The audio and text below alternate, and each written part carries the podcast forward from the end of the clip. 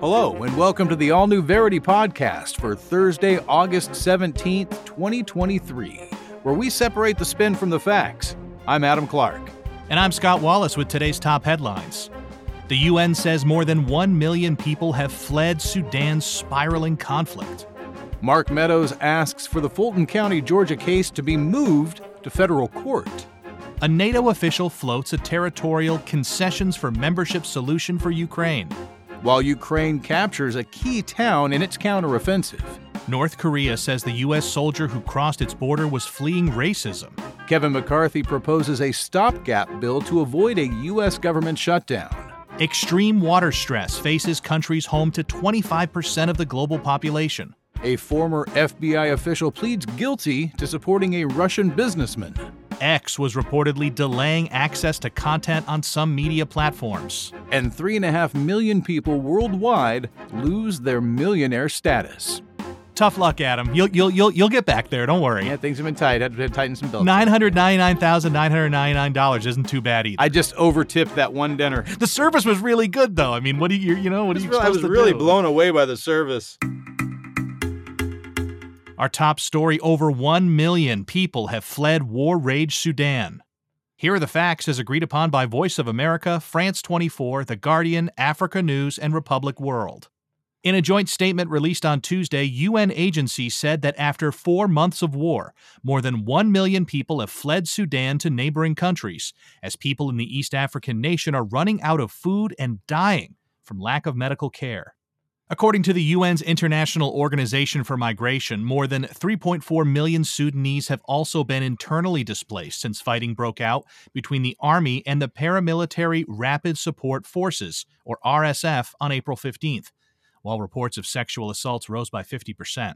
While the statement calls for an immediate ceasefire, UN High Commissioner for Human Rights, Volker Turk, condemned the disastrous, senseless war in Sudan saying the forcible displacement and sexual violence may amount to war crimes. The joint statement, also signed by humanitarian organizations such as Save the Children and CARE, warns that the situation is spiraling out of control, with more than 6 million Sudanese facing famine and more than 14 million children in need of humanitarian assistance. In Sudan's western Darfur region, which suffered its own war in the early 2000s, fighting has turned to ethnic violence, with RSF and allied Arab militias targeting so called African communities, UN officials say. Dozens were reportedly killed in attacks last week in South Darfur. Efforts led by Saudi Arabia and the U.S. to broker a ceasefire in the conflict, in which the UN says more than 4,000 people have been killed, recently stalled, while humanitarian aid is struggling to reach people due to insecurity, looting, and bureaucratic hurdles.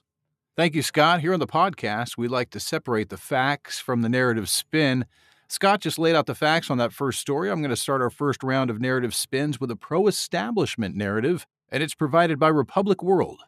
The latest UN figures are a grim reminder to the world not to forget the civil war that has been raging in Sudan for the last four months. Both the Army and the RSF are responsible for numerous war crimes and human rights violations.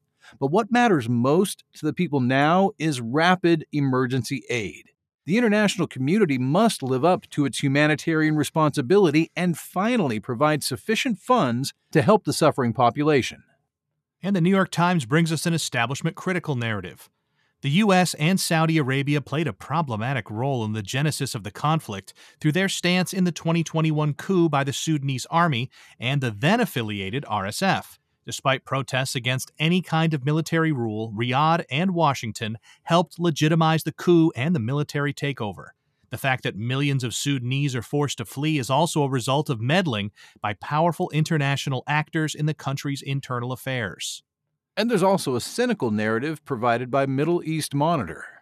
What the Sudanese actually need now is a ceasefire and humanitarian aid, not arms supplies such as those recently provided by the United Arab Emirates to the RSF, as long as regional actors fuel the complex conflict for their own geopolitical interest while pretending to only want to end the humanitarian suffering, there will be no peace in Sudan.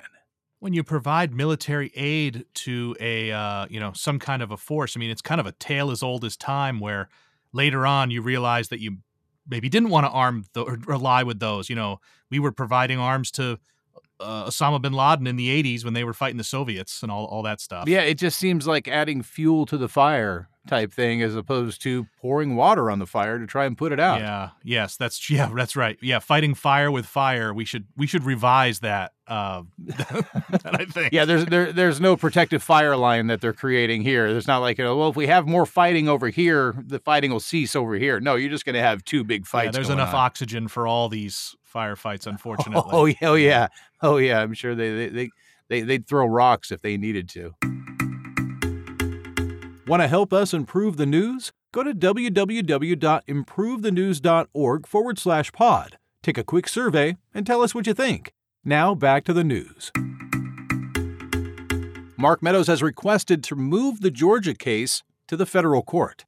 Here are the facts as agreed upon by Fox News, CNN, Politico, New York Post, Associated Press, and NBC.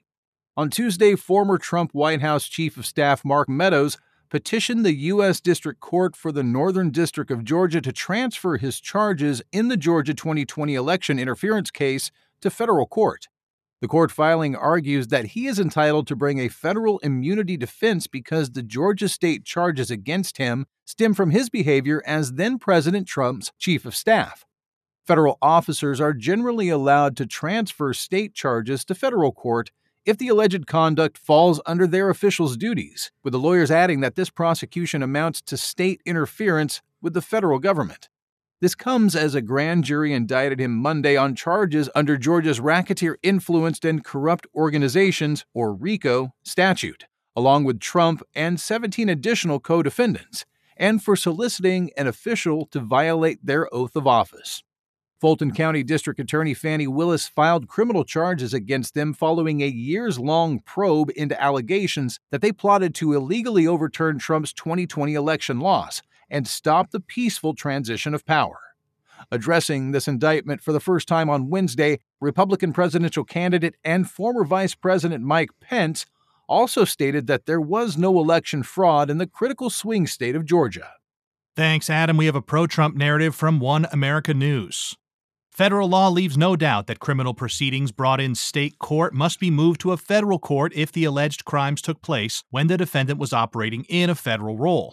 Given that activities for which Meadows was indicted are within the scope of his duties as the White House Chief of Staff, this shift of venue is fully justified. And that's going to be followed up with an anti Trump narrative, also known as a Democratic narrative, provided by Newsweek. It's hard to believe that a court will be convinced that Meadows was acting under his official duties when he attempted to use his authority to try to illegally overturn the 2020 presidential election particularly because his text message to the office of the Georgia Secretary of State Chief Investigator is enough evidence that his involvement in the plot was not part of his role. And from time to time, we have statistics based nerd narratives brought to us by the Metaculus prediction community. This time, they say there's a 25% chance that any U.S. court will rule that Donald J. Trump is disqualified from holding the presidency before January 20th of 2025. I, I got a feeling that if that ends up happening, that we're going to have like a kind of a Ralph Nader situation here where there's going to be so many write in votes for Trump that whoever runs gets nominated as a Republican doesn't doesn't have a chance. I think you're right. Yeah, yeah, the Ross Perot Nader situation where yeah, I think you're right. I mean, eh, th- there's plenty of Republicans who might prefer a different candidate than Trump, but his very existence kind of nullifies that that route. Yeah, I think there's there's too much of a percentage of Trump followers in the Republican Party for them to have any kind of coalition to come together and vote, vote for someone Republican. Right. There's an argument to be said that that coalition isn't enough to win, but it's it's enough to lose if yeah, you don't yeah, have it. Yeah, for sure. basically. A NATO official suggests Ukraine concede territory for membership. And here are the facts as agreed upon by Ukrainska Pravda and Newsweek. A NATO official has prompted ire from Ukrainian leaders after suggesting that the war torn country could join the military alliance if it ceded some of its territory to Russia. Stian Jenssen, who has been NATO Secretary General Jens Stoltenberg's chief of staff since 2017, made the comments at a speaking event in Arendal, Norway. He said, I think that a solution could be for Ukraine to give up territory and get NATO membership in return. However, he stressed that it must be up to Ukraine to decide when and on what terms they want to negotiate. Nonetheless, the statements drew angry responses from Ukrainian officials, with the country's foreign ministry responding, We have always assumed the alliance, like Ukraine, does not trade territories. The conscious or unconscious participation of NATO officials in shaping the narrative regarding the possibility of Ukraine's giving up its territories plays into the hands of Russia. Later in the day, NATO issued a statement saying, We fully support Ukraine's sovereignty and territorial integrity, as NATO leaders reaffirmed at the Vilnius summit in July. We will continue to support Ukraine as long as necessary, and we are committed to achieving a just and lasting peace. All right, thanks, Scott. We've got an establishment critical narrative starting off the spins provided by Pravda. Any talk of Ukraine giving up its territory to secure a peace deal is unacceptable. NATO should be working to ensure that Ukraine has all the weapons it needs to successfully repel Russia from all its territories, not making statements that favor the enemy. And a pro establishment narrative comes from Newsweek. NATO fully supports Ukraine's sovereignty and territorial integrity. These were simply offhand remarks that suggested a hypothetical of how the war may end, but the input to a solution is Ukraine's to make. And there's a nerd narrative that says there's a 1% chance that Ukraine will join NATO before 2024, and that's according to the Metaculus prediction community. Oh, come on, why even say anything? That's just like the the nerd in the room goes, "Oh well, you know, I think there's a one percent chance that Ukraine." I think it's just damning with faint praise. You know, there's a one percent chance. I'm I'm seeing it the other way. How's that? You know, you if you give someone a compliment that's not so great, you're actually insulting them. Oh, like a back a backhanded compliment. Kind of. Yeah, kind of. Yeah, yeah. You uh, you really picked up on that fast, Adam. Thanks, thanks, thanks, Scott. Oh, you mean sarcasm? see, see what I did there? so, so the nerds have got a, a twisted, dark sense of humor. Kind of, kind of, yeah, kind of, yeah. if they're lucky. Ukraine claims to have recaptured the town of Urozhaina. Here are the facts as agreed upon by Newsweek, Ukrinform, TASS, Reuters, and Newsweek. Ukraine claimed to recapture the western Donetsk town of Urozhaina on Wednesday, marking its first substantial gains in weeks after retaking a string of villages from Russian troops in the middle of June. Ukraine's Deputy Defense Minister Hanna Maliar confirmed liberating Urozhain in the occupied Donetsk region, adding the country's defenders are consolidating their positions. Oleg Chekhov, a military spokesman for Russia's battle group East, didn't acknowledge Urozhain's loss. Instead, he claimed that Russian forces damaged Ukrainian troops and armored vehicles near the village. However, Rybar, a prominent Russian military blogger, suggested that Urozhain had become a gray zone, a term typically used by pro Russia voices to minimize the scale of losses. After Russian forces withdrew from the village, Urozhain is the first village Kiev claims it has recaptured, which could bring Ukraine closer to Staromlynivka, a Russian stronghold, since retaking neighboring Staromayorsk on July 27th. Meanwhile, the Institute for the Study of War claims Russian forces had likely largely withdrawn from the core of the settlement to positions on its outskirts. However, Ukraine forces have likely not yet established full control of central or southern Urozhain, where limited skirmishes for control are likely ongoing. All right, thanks for that update, Adam. The pro Ukraine narrative comes from CNN. While the capture of Urozhain doesn't represent a significant strategic gain, it shows that Ukrainian forces continue to drive forward. Regaining its territory is a step in the right direction and brings Ukraine closer to breaking through Russia's defenses. That's going to be backed up with a pro Russia narrative provided by TASS. Russian forces continue to engage in battle for the villages of Urozhain. Over the past day, Putin's troops destroyed several Ukrainian vehicles while landing strikes at groups of Ukrainian personnel. The news of logistically significant Urozhaina's loss is false. And another nerd narrative from Metaculus. This time they predict there's a 3% chance that Ukraine will have de facto control of at least 90% of the Donetsk and Luhansk oblasts by January 1st, 2024. More, More faint, faint praise. praise. North Korea says the U.S. soldier that crossed the border was fleeing racism. Here are the facts as agreed upon by Al Jazeera, BBC News, Reuters, ABC News, Voice of America, and Business Insider. North Korea's state run Korean Central News Agency Wednesday claimed that a U.S. soldier who defected to the North last month sought refuge from so called inhuman maltreatment and racial discrimination in the U.S. It was the first time North Korea acknowledged that it had detained 23 year old U.S. Army Private Second Class Travis King, who made an illegal crossing from South Korea on July 18th while on a guided civilian tour of the Joint Security Area. North Korean media reports that during the North's investigation, King expressed his desire to seek refuge there or in a third country, as he was disillusioned with the state of perceived racial inequality in the U.S. King developed ill feelings toward the U.S. Army and had reportedly been under the control of North Korean soldiers since entering the DPRK.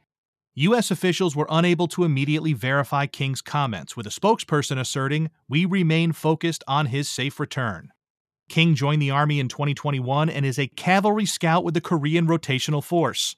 He was due to face disciplinary measures when he arrived back in the U.S. after pleading guilty to assault and destruction of public property for damaging a police car during a profane outburst directed at Korean people.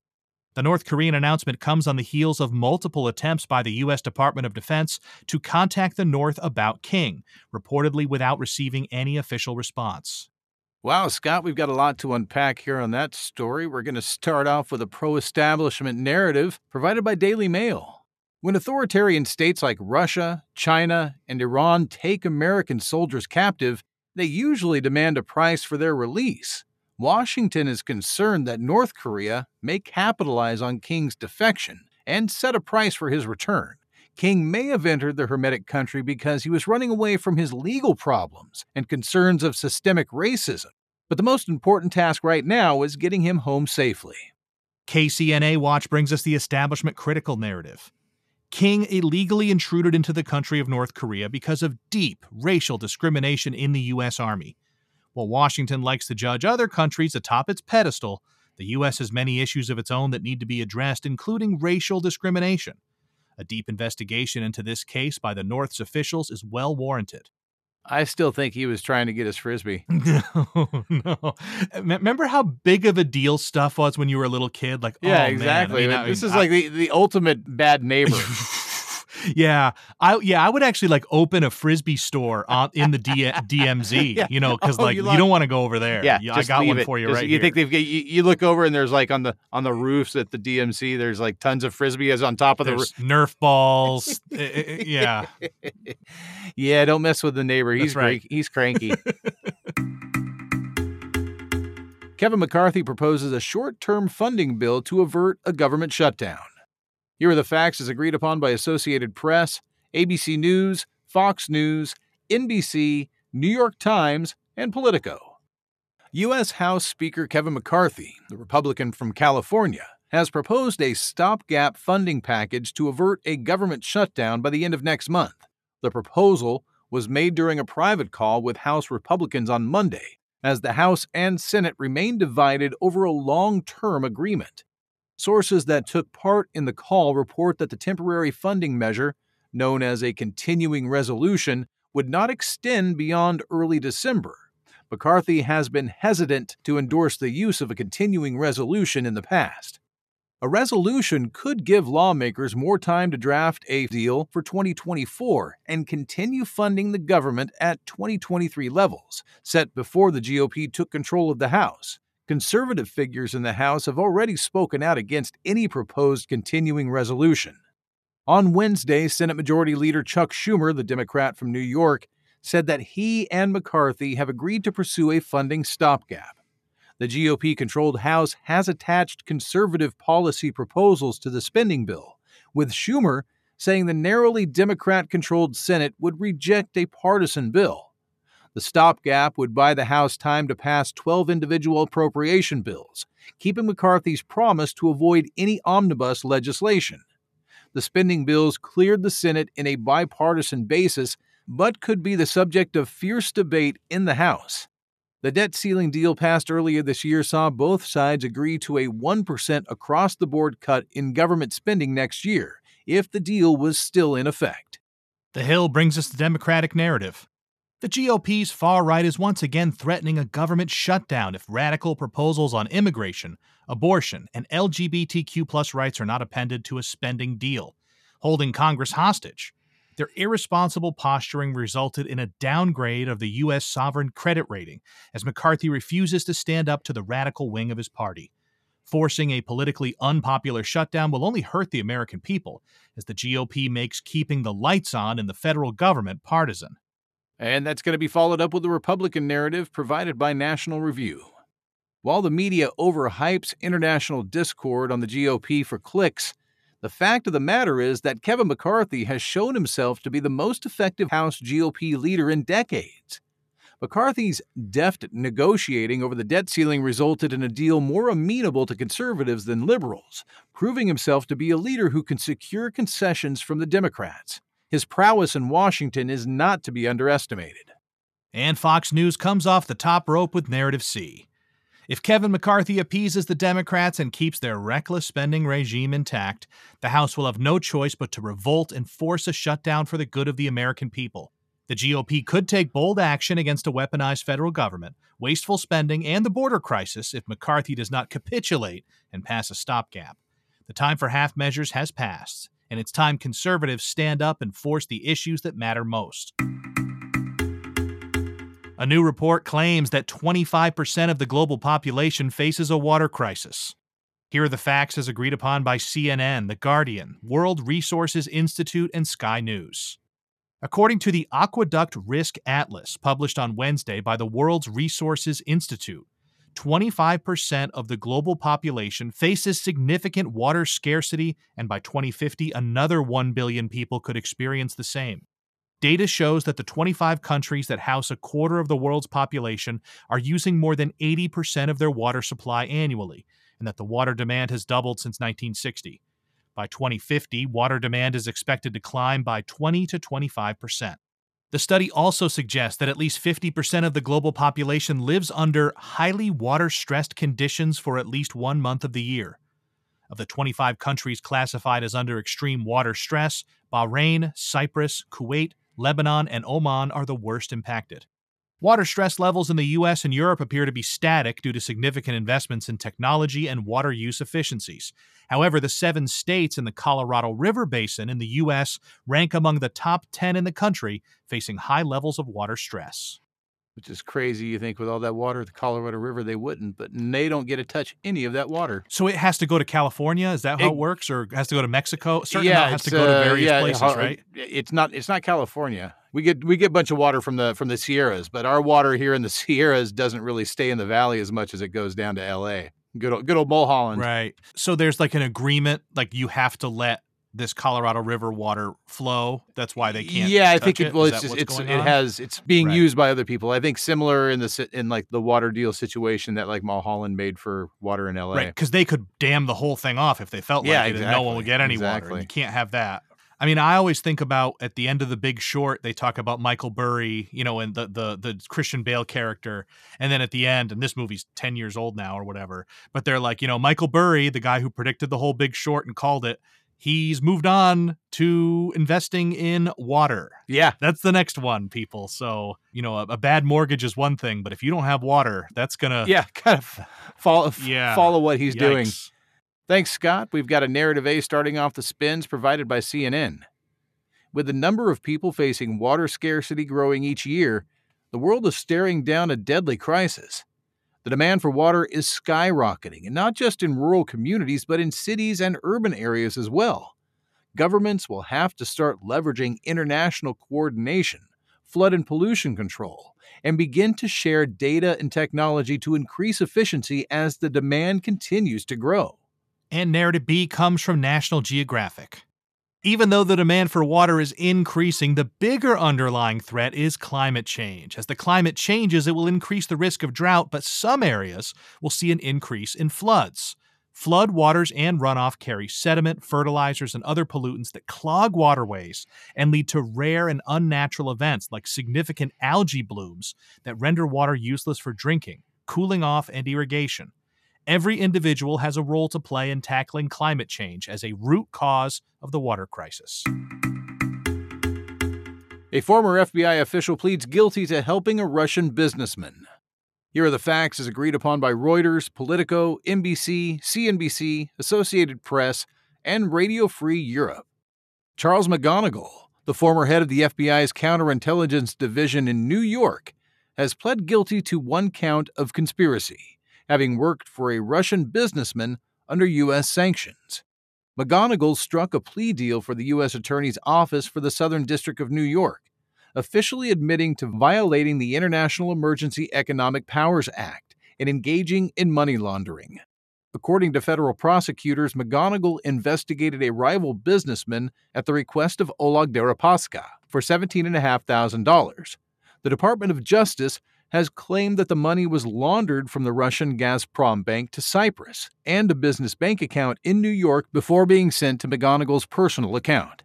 Prosecutors also revealed that McGonigal had been in negotiations with co conspirators to remove Deripaska from the U.S. sanctions list for a fee ranging between $650,000 and $3 million. McGonigal told a federal judge that he was deeply remorseful for his actions that occurred in 2021. While leading New York's counterintelligence division between 2016 and 2018, McGonigal supervised investigations, including that of Deripaska himself. The former FBI agent also faces separate charges in Washington, D.C. related to work for Albanian officials. When sentenced in December, McGonigal could face up to five years in prison. All right, Adam, the New York Post brings us the establishment critical narrative. There is a deep irony that the FBI, as they desperately obsessed with the meritless task of discovering links between Trump and Russia, themselves were the source of a Russian conspiracy. The naked politicization of federal organizations continues to make a mockery of the U.S., and the current state of the FBI is nothing short of appalling. And MSNBC is going to follow that up with a pro establishment narrative. While McGonigal's behavior paints a problematic picture of the U.S. intelligence community, these events are a stark reminder that the U.S. continues to have adversaries throughout the world who seek to covertly undermine America. Despite this, it's also reassuring that the FBI was able to uncover the internal conspiracy. It's imperative that we strengthen the important institution that is the FBI, not try to tear it down with baseless conspiracies. And Metaculus strikes again with another nerd narrative. This time they say there's an 18% chance of a Russia US war before the year 2050. A new report says X may have delayed access to external sources. Here are the facts as agreed upon by the Washington Post, The Guardian, CNN, Reuters, Business Insider, and The Independent. A Washington Post report said on Tuesday that Elon Musk's social media company X, formerly known as Twitter, delayed access to links to news outlets such as Reuters and the New York Times, as well as competitors Bluesky, Facebook, and Instagram. The Post conducted a test showing that Twitter links to the affected sites would send users to a blank screen that lasted for up to five seconds before the linked web page would open. Hacker News was the first to report the alleged delays. The delays only involved T.co links, a service that processes and abbreviates links posted to X, and the problems were reportedly resolved by Tuesday afternoon, with links to the sites in question opening within one second of clicking. Critics are accusing Musk of throttling access to sites that have been critical of him and his management of X. The delays for the New York Times started on August 4th, the same day Musk had criticized the newspaper for a politically sensitive story on South Africa. Meta Chief Executive Officer Mark Zuckerberg also responded to the Hacker News post about X's delays with a thinking face emoji. There's no evidence to yet suggest if the delays are linked to any of Musk's comments about the afflicted outlets, and X has yet to respond to the questions. The Times said it hasn't received an explanation, while Meta and Bluesky have not made an official comment. All right, Scott, we're going to start with the narrative A provided by Gizmodo. Elon Musk can be called many things, but free speech absolutist is definitely not one of them. It's quite suspect that all the delays happen to affect competitor sites and news outlets that Elon Musk has publicly disparaged. This is another disturbing turn of events for the platform formerly known as Twitter. And narrative B comes from Breitbart. We only see legacy media and big tech outlets up in arms about censorship now that there are alleged reports of X delaying access to links for five seconds. It's not even confirmed that there are any intentional delays to websites. Still, if that is the case, it only shows the need for regulation that prohibits online favoritism coming from all sides. The internet is a public space, and we must give everyone equal access. And the nerds of Metaculus have an opinion on this story. They think there's a 95% chance that Elon Musk will remain the owner of Twitter, or X, by January 1st, 2024. Well, that's good to know that Elon's not going to lose his job. Yeah, yeah, I wouldn't worry much about that. Five seconds, man. When I was on Prodigy trying to surf AltaVista or something, I would have killed for five seconds. Yeah, you know, you know all the XP. You know, like, no, no, no. I, I, it's probably your computer. Yeah. probably you just got a slow computer. That's all it is. Have you turned it on and turned it off? There you go. and our final story today is a report that states inflation has cost three and a half million their millionaire status globally. Here are the facts as agreed upon by Guardian, Fortune, The Telegraph, and Global. According to the latest Global Health Watch reported by Swiss bank Credit Suisse and UBS on Tuesday, the number of adults with more than $1 million in assets fell by 3.5 million to 59.4 million worldwide in 2022. About 1.8 million, or 51% of the people who lost their millionaire status, were in the U.S. However, it still has far more millionaires than any other country at 22.7 million or about 38.2% of the world's total. The decline results from global wealth falling for the first time since the 2008 financial crisis, primarily due to high inflation and the collapse of global currencies. In nominal terms, net private wealth fell by 11.3 trillion or 2.4% to $445.4 trillion at the end of 2022 Additionally, average wealth per adult dropped by $3,198, or 3.6%, to $84,718. Along with average global wealth, global wealth inequality also declined in 2022, with the wealth share of the world's top 1% dropping to 44.5%. Meanwhile, the report predicts total global wealth could rise 38% to reach $629 trillion by 2027, with the number of millionaires increasing to 86 million people over the same period. All right, our final round of narrative spin starts with narrative A from Oxfam. For a small minority of the world's super rich, 2022 was a year to forget as Russia's invasion of Ukraine supposedly forced central banks across the globe to raise interest rates that caused high inflation. However, let's not forget that a new billionaire was born every 30 hours on average during COVID, while over 160 million more people were forced into poverty. If the world's top 1% lost 99.99% of their wealth tomorrow, they would still be more prosperous than the remaining 99% redistribution through taxation is vital. We've also got a narrative B provided by Washington Post. Taxing the overall wealth of the world's richest people won't actually help with redistribution, but would rather reduce the amount of capital available for investments and impede economic productivity.